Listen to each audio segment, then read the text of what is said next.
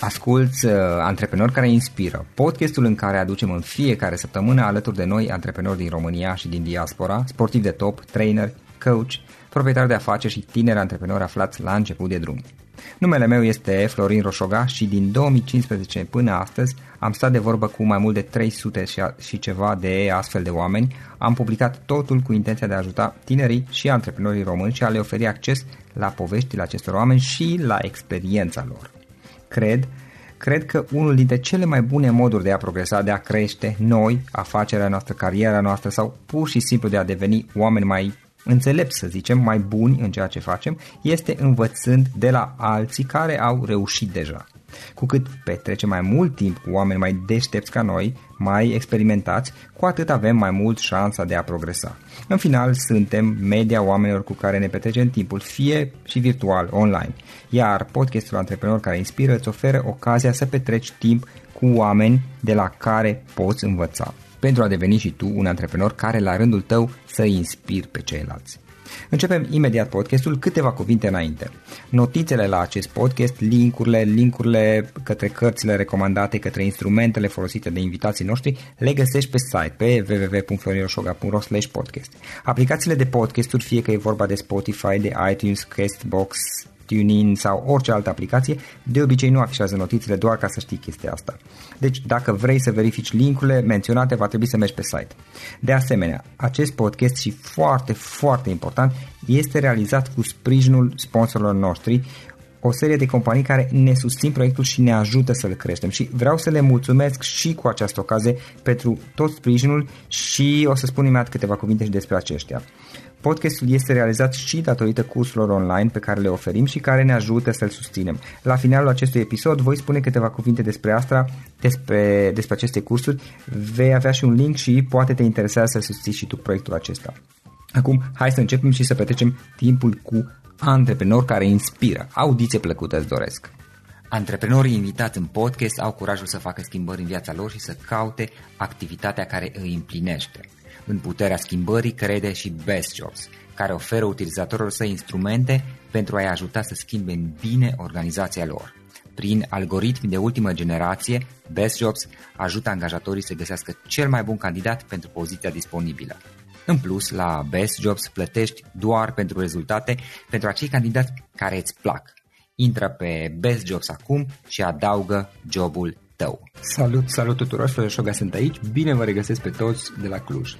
Astăzi am alături de mine un nou invitat pe Claudiu. Claudiu Vrânceanu este consultant de business și connector, bridge builder, construiește poduri, ca să spun așa, este ambasador al comunității de antreprenori. Practic, el lucrează atât cu antreprenori cât și cu investitori. Spre exemplu, lucrează cu antreprenori care caută investiții sau lucrează cu investitori care caută startup-uri pe care să le susțină.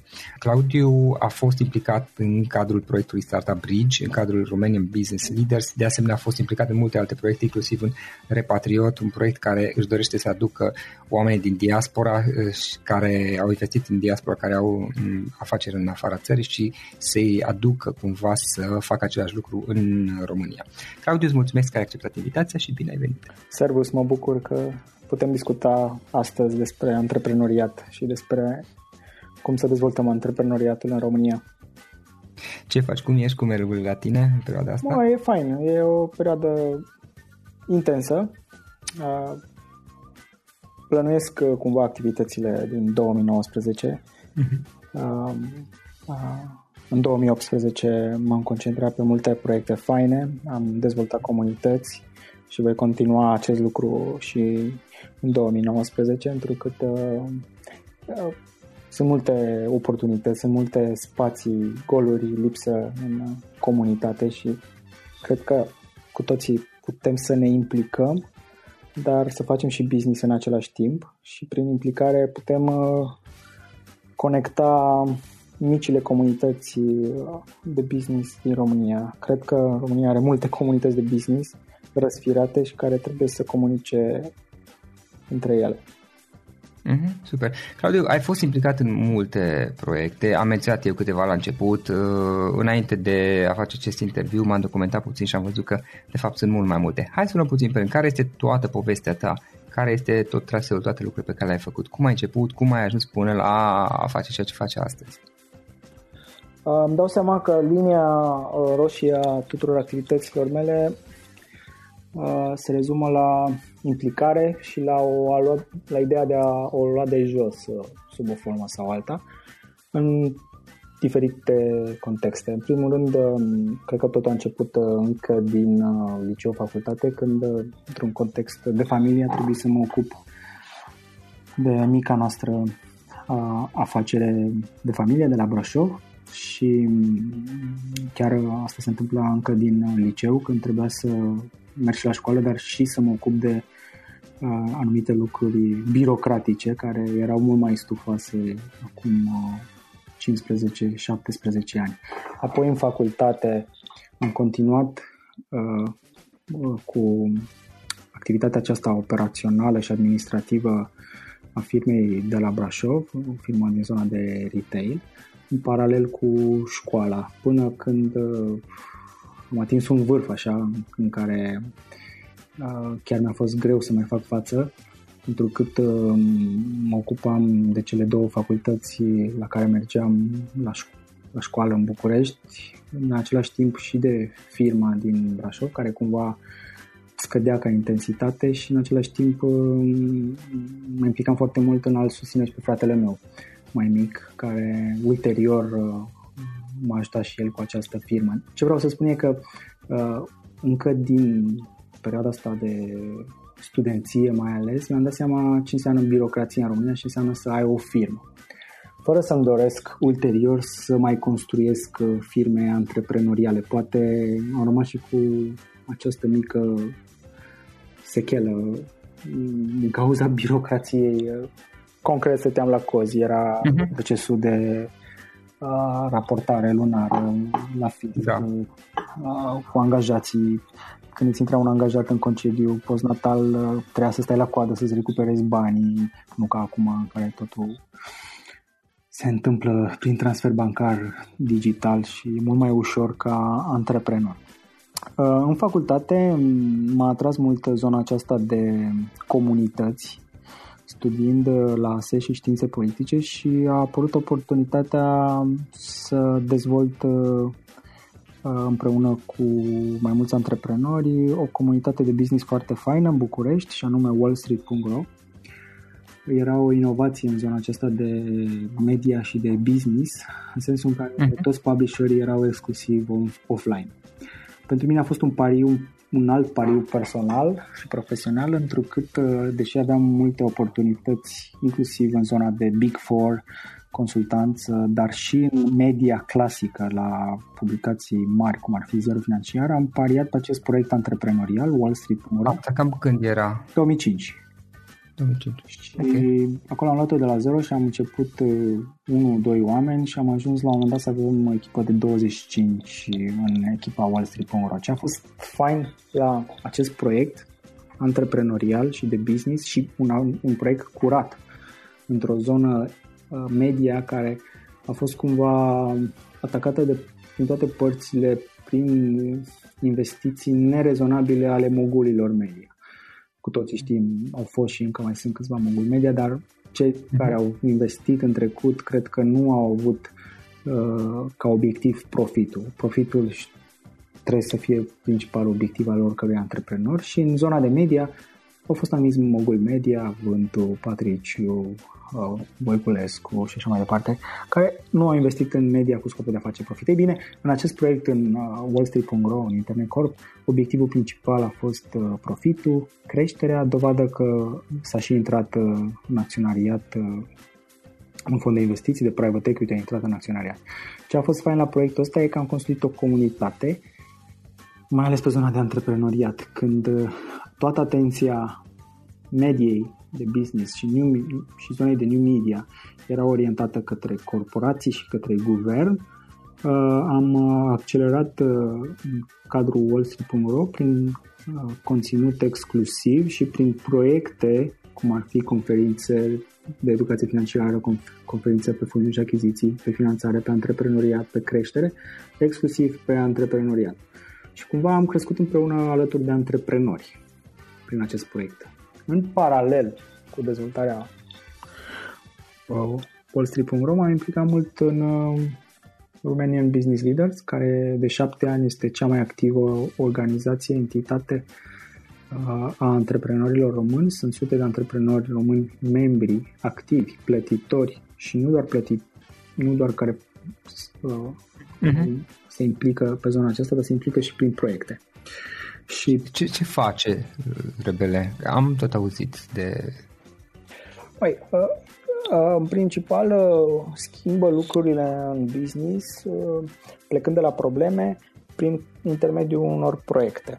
Și aș puncta aici problema educației, care este se dorește a fi rezolvată prin proiecte ca Super Teach, ca Meriton, în care antreprenori investesc și rezolvă anumite probleme și disfuncționalități din educație și lucrează cu profesorii și îi ajută să crească acești profesori ca oameni, ca lideri, ca indivizi prin diferite subproiecte în cadrul acestor proiecte, Meriton și Super Teach.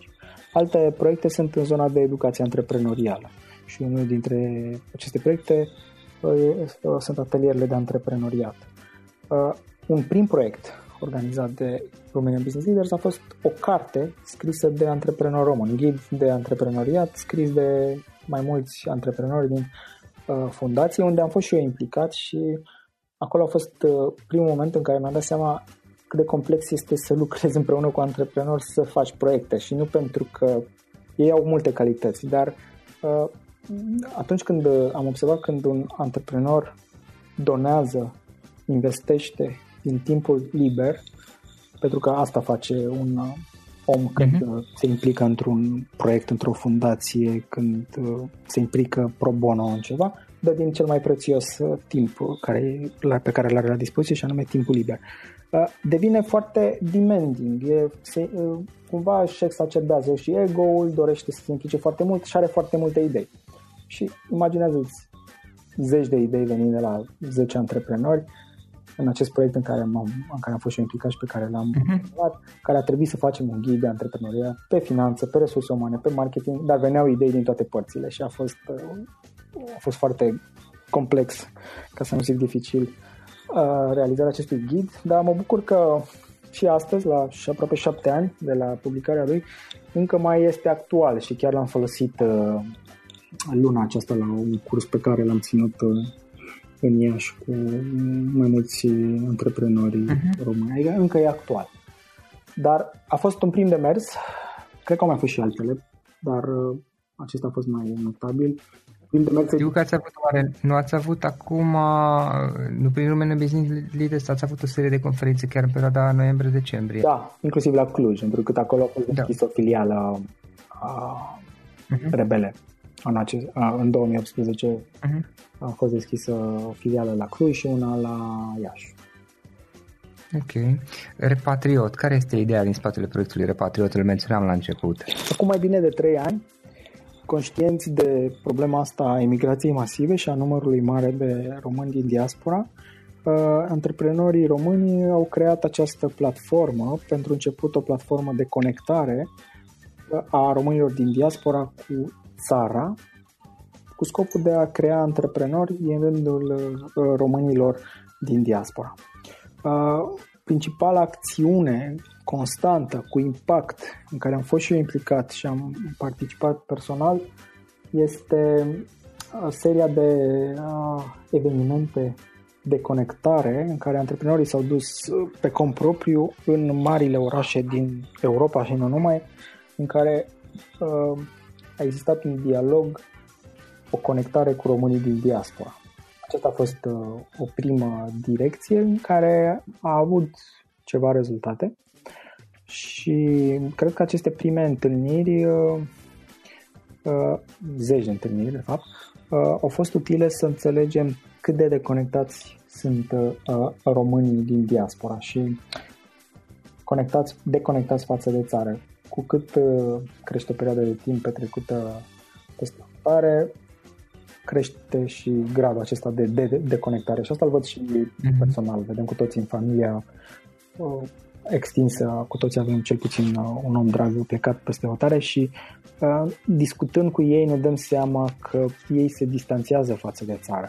Asta o văd și eu cu fratele meu, are peste 10 ani în străinătate și încă lucrează cu informații despre economie, despre mediul de business de acum 10 ani și nu pentru că nu citește sau nu e conectat la știri, dar e firesc să se întâmple asta odată plecat, emigrat. Repatriot a inspirat inclusiv proiectul acesta Startup Diaspora din fonduri europene, care în prezent este în derulare și care aduce în țară sute de viitori antreprenori. Un proiect complex în care vom vedea rezultatele celor care se întorc acasă prin investiții în antreprenoriat. Personal sunt implicat într-un astfel de proiect și am avut privilegiu în ultimile săptămâni să lucrez ca mentor cu 10 viitori antreprenori din diaspora și mi s-au validat ipotezele acestea regăsite în cadrul Repatriot în ultimii 3 ani. În primul rând, antreprenorii români care vin în țară din diaspora sau viitori antreprenori au nevoie de un alt fel de sprijin în comparație cu cei care suntem deja aici. Ei nu mai sunt conectați cu aceste comunități de business, nu știu de unde să apuce, nu știu cum să se raporteze la creșterea business-ului și la mai ales la scalare. Cumva înțeleg cum să înceapă un business, de ce să înceapă un business, dar riscul e mare, mai ales în a se uita la oportunitățile din România cu ochelarii din țara în care ei locuiesc. Și am întâlnit mindset-ul acesta în care analizează anumite oportunități de business, dar le privesc mai mult din perspectiva a ceea ce știu ei că fac bine în Londra, în Barcelona, în Stuttgart. Și da, iar contextul diferit și am observat un model de antreprenori români din diaspora care se întorc acasă. Foarte aparte este ceea ce eu numesc super specialistul. E foarte bun în domeniul său. Automotive, inginerie spațială, atât de bun încât te dă pe spate, dar lipsește un bagaj de informații și lipsește conectarea cu domeniul în care el e specialist în piața românească. Adică cumva trebuie sprijiniți pe scurt. Degeaba ar veni în țară 1000 de viitori antreprenori dacă nu sunt ajutați și ei nu se conectează la comunități de business locale. Mm-hmm. Da, cel puțin inițial mă gândesc, pentru că altfel riscă să vină și nu sunt poate adaptați la realitatea de la noi, care este totuși diferită de cea din Londra sau din Berlin și la un dat e posibil ca o bună parte dintre ei să renunțe și să se întoarcă de unde au, înapoi în diaspora, nu? Join us today during the Jeep Celebration event. Right now, get 20% below MSRP for an average of $15,178 under MSRP on the purchase of a 2023 Jeep Grand Cherokee Overland 4xe or Summit 4xe. Not compatible with lease offers or with any other consumer incentive offers. $15,178 average based on 20% below average MSRP from all 2023 Grand Cherokee Overland 4xe and Summit 4xe models in dealer stock. Residency restrictions apply. Take retail delivery from dealer stock by 4/1. Jeep is a registered trademark. Întrebarea e cât vor face lucrul acesta pe care l-ai menționat mai devreme și există riscul să se întoarcă. Da.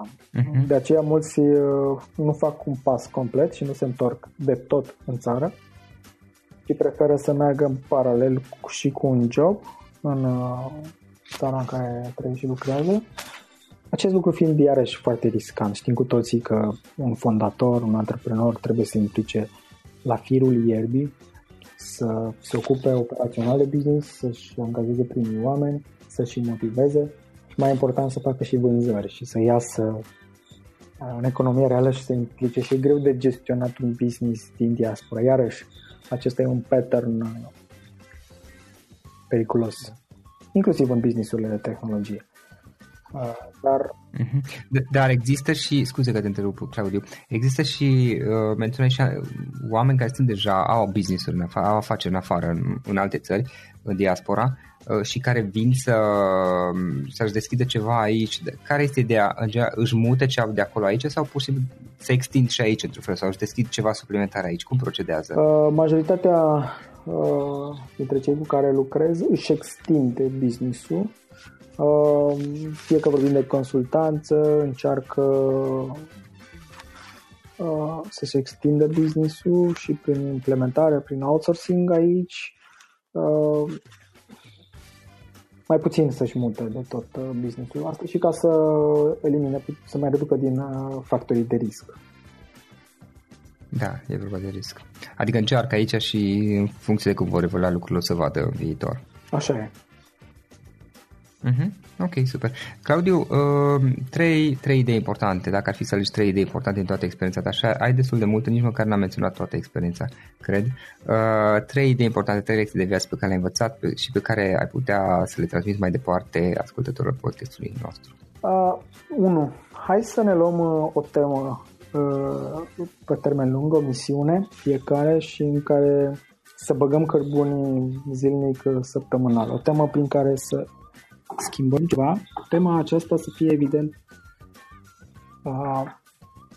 corelată direct cu ce facem noi și ce ne aduce valoare, ce ne aduce venituri. Eu am reușit să fac lucrul acesta cu promovarea antreprenoriatului și m-a ajutat foarte mult în zona de media, poziționându-mă în raport cu alți oameni mult mai buni decât mine din media de business.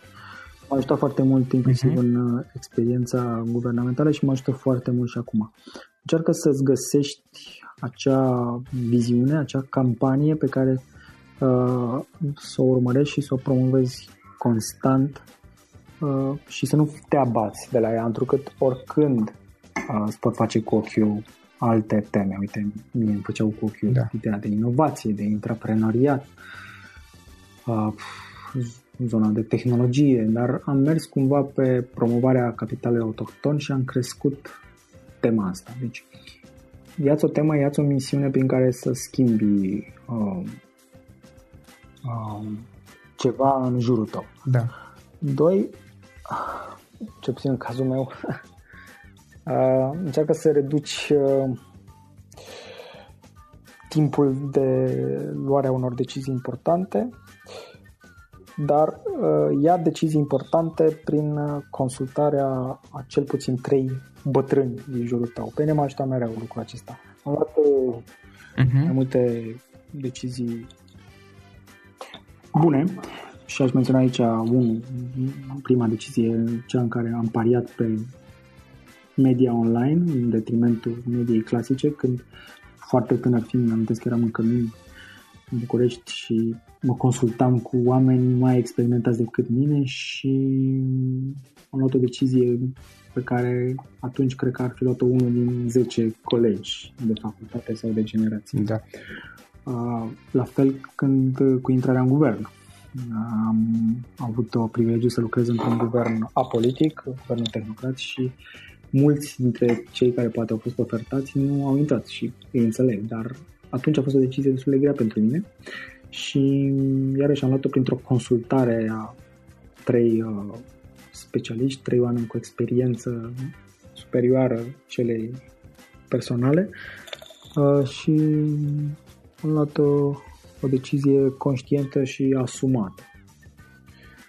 A 3-a idee să ne luăm, să avem tot timpul alături de noi un mentor și un specialist cu care să creștem ceea ce facem în prezent și la care să ne ducem constant și alături de care să lucrăm constant cu obiectivul nostru de a crește.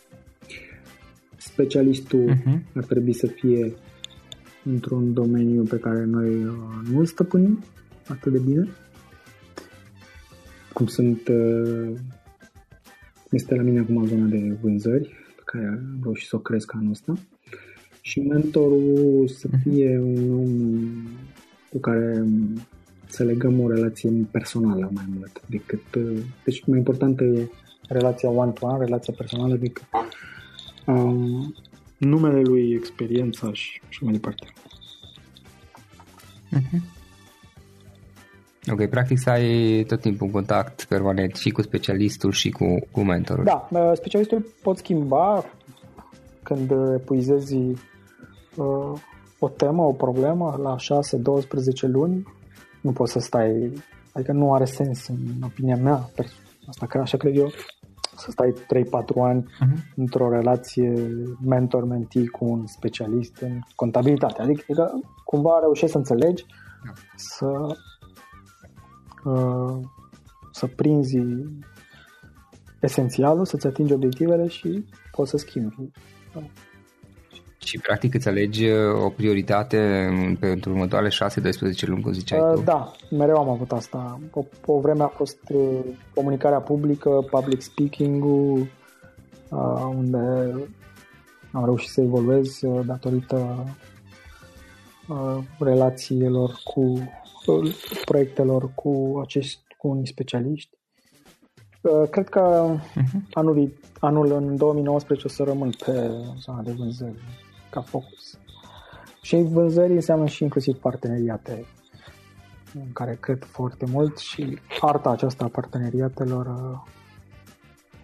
pe mine m-a ajutat foarte mult și întrebarea e cum să pot să scalez parteneriatele prin a îmbunătăți arta aceasta a dezvoltării de parteneriate. Asta practic e și la tine o chestiune, arta parteneriatului, pe care ai învățat-o, mă gândesc, de-a lungul timpului și treptat ai rafinat-o, ai mai făcut niște gafe, niște greșeli pe drum, dar treptat ai învățat. Regula de bază e a da și a lua. Încerca să dezvolt latura aceasta de giver, și e și o carte apărută la Publica, a da și a lua, și citind-o acum câțiva ani mi-am dat seama cât de important a da și a lua. Ia să intru, că eu mi le pun aici pe blogul meu, acolo am avut mici recensii și că și... Da, nu știu cartea, chiar nu o să mă notez și eu. Adam Grant, da. Aha, mai era o carte Go Giver, nu știu dacă a citit-o. Cred că Bob. Eu de aia n-am citit-o, da. Ceva de genul ăsta e numele autorului. E bună. Da. Și aici am descoperit ideea asta de a fi alterist. Adică avem egoiștii, avem altruiștii și avem și conceptul acesta de a fi alterist. E un motor hibrid al oamenilor de succes, care înseamnă să fii dispus să dăruiești mai mult decât primești, dar fără a pierde în vedere propriile obiective. Da, și fără asta zice și în Go-Giver, fără a bloca, fără a refuza să mai primești. Adică nu era cum e la alterist, la Go-Giver cel puțin zice că nu este tot, e exact același principiu, dar nu pune neapărat mai prejos a primi față de a da. Pe undeva el zice că cele două nu pot să existe una fără alta. Dacă te blochezi într-una dintre ele, e ca și cum ai bloca un flux, care de fapt sunt conectate între ele. Da, corect. Și tot în cartea aceasta am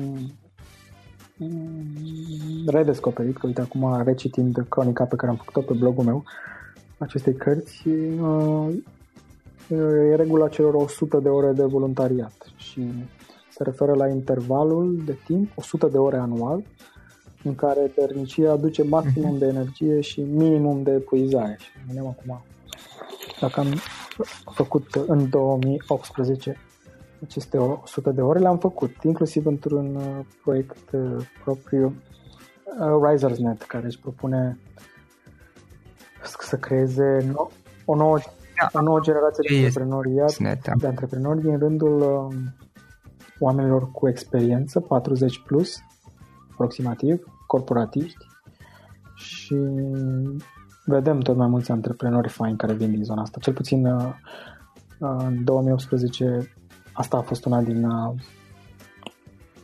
revelațiile mele și asta e o zonă aparte prin RisersNet în care am cunoscut antreprenori care m-au impresionat foarte mult și vă recomand și vouă să studiați și să lucrați cât mai mult cu astfel de antreprenori, corporate, foști corporatiști care au învățat 5, 10, 15 ani o școală de business și acum o aplică pe cont propriu și au un mindset aparte.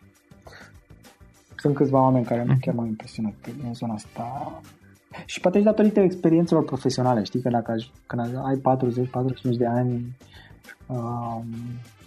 vezi lucrurile mult mai realist, cumva te relaxează trecerea asta spre antreprenoriat după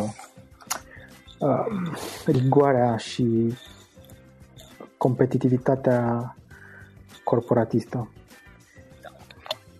Da, plus că poate este o evoluție, un progres natural, știi, pe undeva.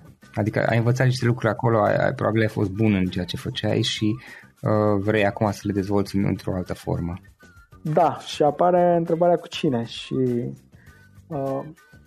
cum îți găsești cofondatorul, cofondatoarea potrivită. Aici e ideea. Da. Da, exact. Asta e o temă pe care am întâlnit-o și la alți antreprenori și la mulți alți invitați ai podcastului. Într-adevăr, cum îți găsești, cât e ok, e doar unul, mai mulți, cât e prea mult, care sunt potriviți, care nu sunt potriviți. Care e experiența ta? Complementaritate e un element cheie. Să-ți cauți parteneri și cofondatorii complementari și pe de-o parte oamenii de business nu știu că pot găsi prin diferite comunități de business, incubatoare, preacceleratoare, oameni foarte buni de tehnic. În același timp, dacă te duci în zona universitară, la Politehnică sau în zone de developer și la meetup-uri de geek, aceștia au nevoie și le este greu să găsească oameni buni de marketing și de comercial și sunt tot mai mulți care spun chestia asta. Deci complementaritatea e esențială. Okay.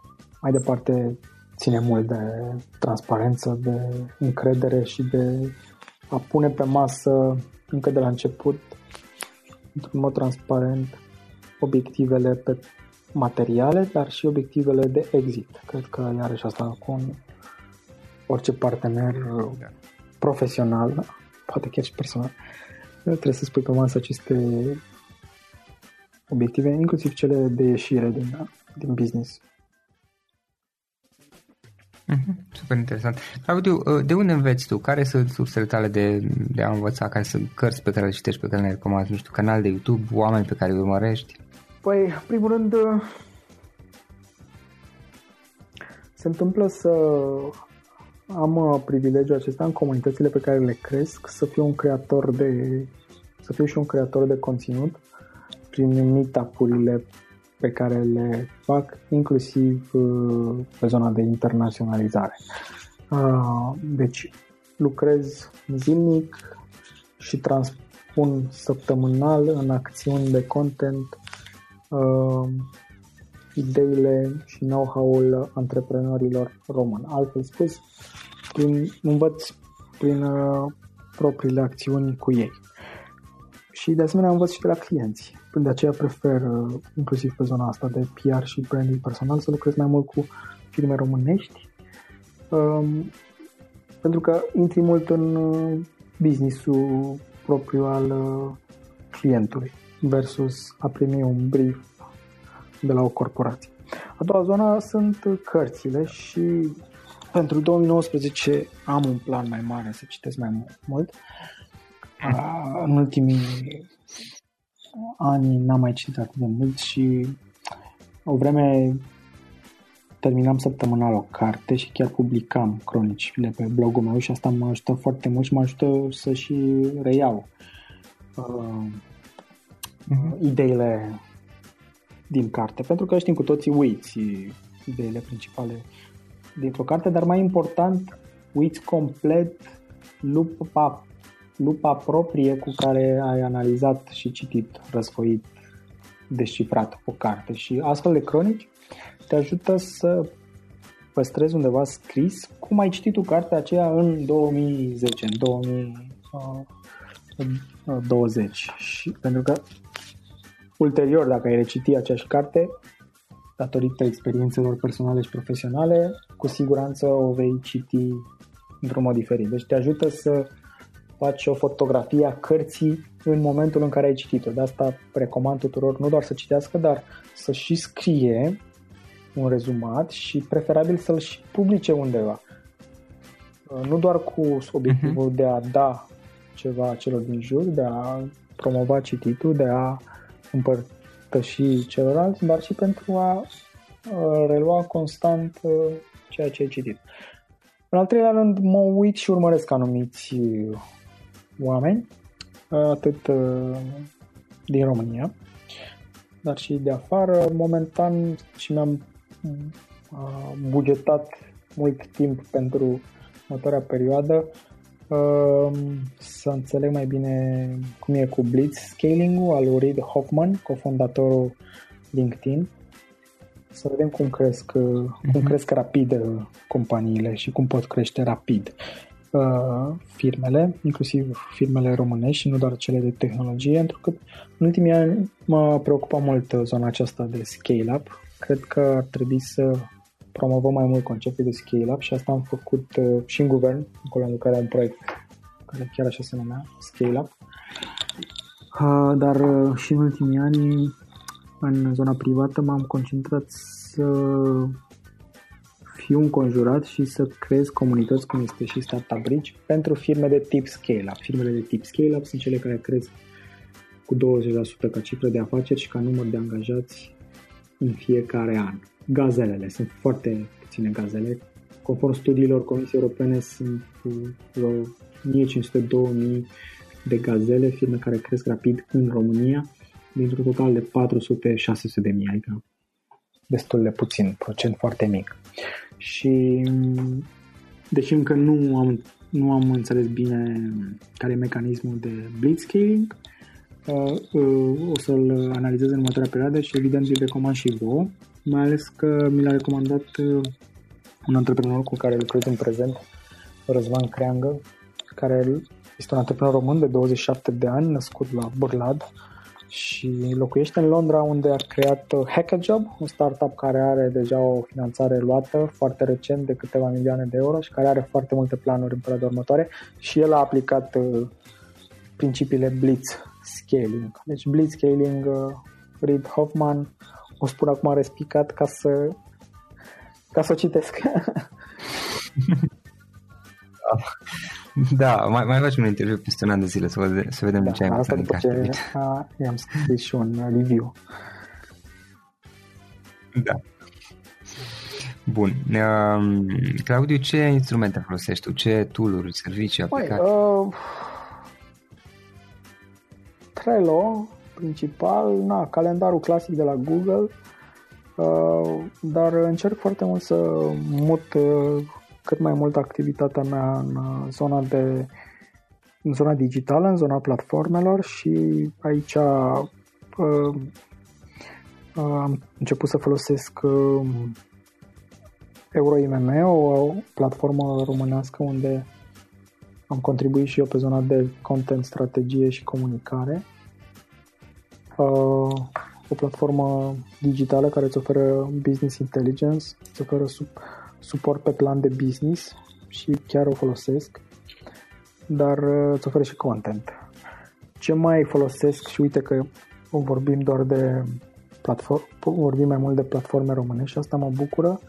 E o platformă digitală de contabilitate, keys.ro. Tocmai ce mi-am mutat contabilitatea după 20 de ani. Keys.ro, keez.ro. Practic toată contabilitatea e digitală, toate facturile, toate chitanțele, toate documentele trec prin aplicația mobilă și nu mai mergi la contabil lunar cu săculețul cu sacoșa de documente. E o disrupție și pentru mine, pentru că după mult timp petrecut exclusiv în offline, mut totul digital. Cumva încerc să fac pasul acesta spre digitalizare și asta recomand tuturor. Sunt tot mai multe astfel de platforme. Faci poză cu telefonul, scanezi documentele, le trimiți și ei să realizeze contabilitatea mai mult sau mai puțin. Da, complet. Interesant. În urma, aceasta e direcția, adică și zona de avocatură. Am văzut că sunt tot mai mulți antreprenori care încearcă să digitalizeze și zona aceasta de legal. Relația directă nu va dispărea, însă e mult mai ușor și câștigi timp. Da, pe România, de exemplu, pentru compania mea tot așa mă duc la contabil în fiecare lună, dar pe state, pentru companie, e online totul, ei fac. Oricum, eu nici n-am fost în state până acum. Da, este online totul. Măi, îți recomand să mergi în state, pe mine m-a schimbat mult și abia aștept să mai merg și cred că asta s-a întâmplat acum, sunt 10-12 ani deja. M-au frăpat două lucruri și m-au schimbat. Cum văd ei riscul și eșecul. Era chiar după criza financiară și am văzut mulți antreprenori care eșuaseră și închiseseră business-urile și erau super optimiști și nu-ți imagina că asta se întâmpla într-o zonă bogată sau într-o zonă semi-rurală. Și în al doilea rând, nu știu cum, poate și că am cheltuit foarte mult atunci. După experiența din state am început să economisesc și e un lucru pe care l-am învățat la școală, la economie și pe care îl transmit constant în conferințe, în cursuri, în emisiuni. E mai important să economisim înainte de a consuma, e mai importantă economisirea, e mai importantă producția decât consumul și cred că asta trebuie promovat, mai ales astăzi când vedem o creștere exacerbată a consumului în România. Ok. Și în final o ultimă întrebare. Dacă ar fi să lași ascultătorii podcastului cu o singură idee exprimată pe scurt, care ar fi aceea? Că avem sau nu copii, hai să construim împreună cu un alt giver ceva în România. Cred că suntem puțini giveri. Sunt puțini, eu nu sunt, devin sau am devenit. Sunt puțini giveri născuți la noi și crescuți de către societate. Așa că hai să ne dezvoltăm noi în direcția asta sau dacă nu avem timp, chef și nu ne mai putem schimba, că mai există și posibilitatea asta, hai să ne uităm spre copiii noștri sau ai prietenilor noștri și să le dăm această mentalitate, să-i provocăm, să le lăsăm spațiu. Nu poți forța pe cineva, mai ales un copil, să devină giver, dar îi poți crea spațiu să devină un astfel de om. Super! Claudiu, îți mulțumesc foarte mult pentru toată discuția, foarte interesant ce faci tu. Mersi, fain! Acesta a fost episodul de astăzi. Știi, am observat un lucru. Oricâte informații bune am învățat, ideile per se sunt valoroase, dar numai dacă le și aplicăm. Și vreau să faci un mic exercițiu acum la finalul podcastului de azi. Despre ce este vorba? Gândește-te la discuția aceasta și găsește o idee, o informație, un lucru pe care l-ai auzit mai devreme și, foarte, foarte important, pe care îl poți folosi acum în viața ta. Poate vei avea mai multe idei, păstrează-le și vreau să alegi una singură pe care să o și aplici, de preferat de astăzi sau cât mai curând. Te las să te gândești, nu închide, sunt aici. Care este o singură idee cu care rămâi din acest podcast? Revin în câteva secunde.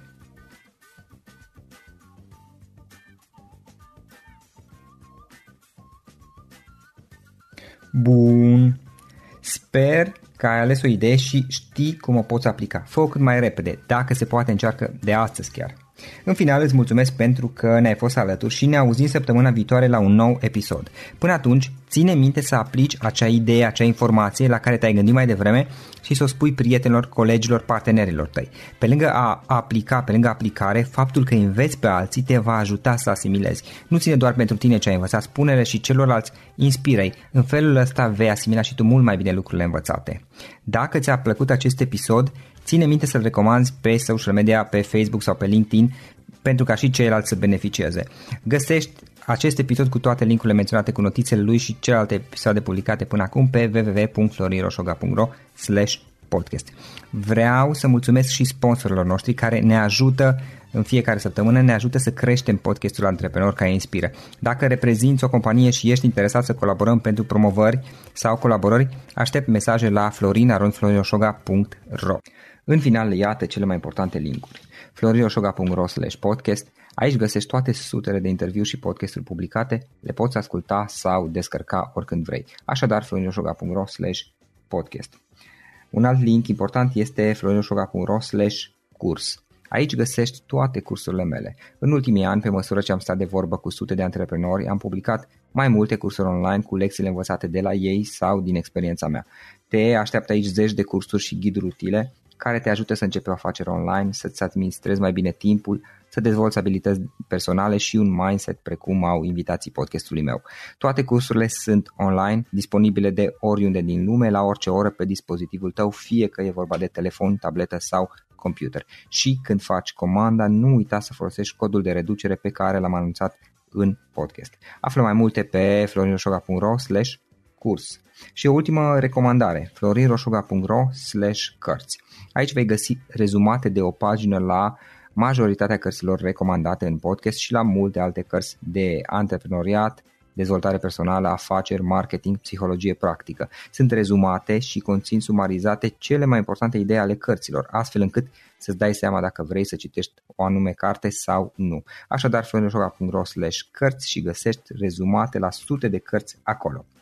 Ne auzim săptămâna viitoare la un nou podcast. Până atunci, îți doresc o săptămână excelentă. Pam, pam!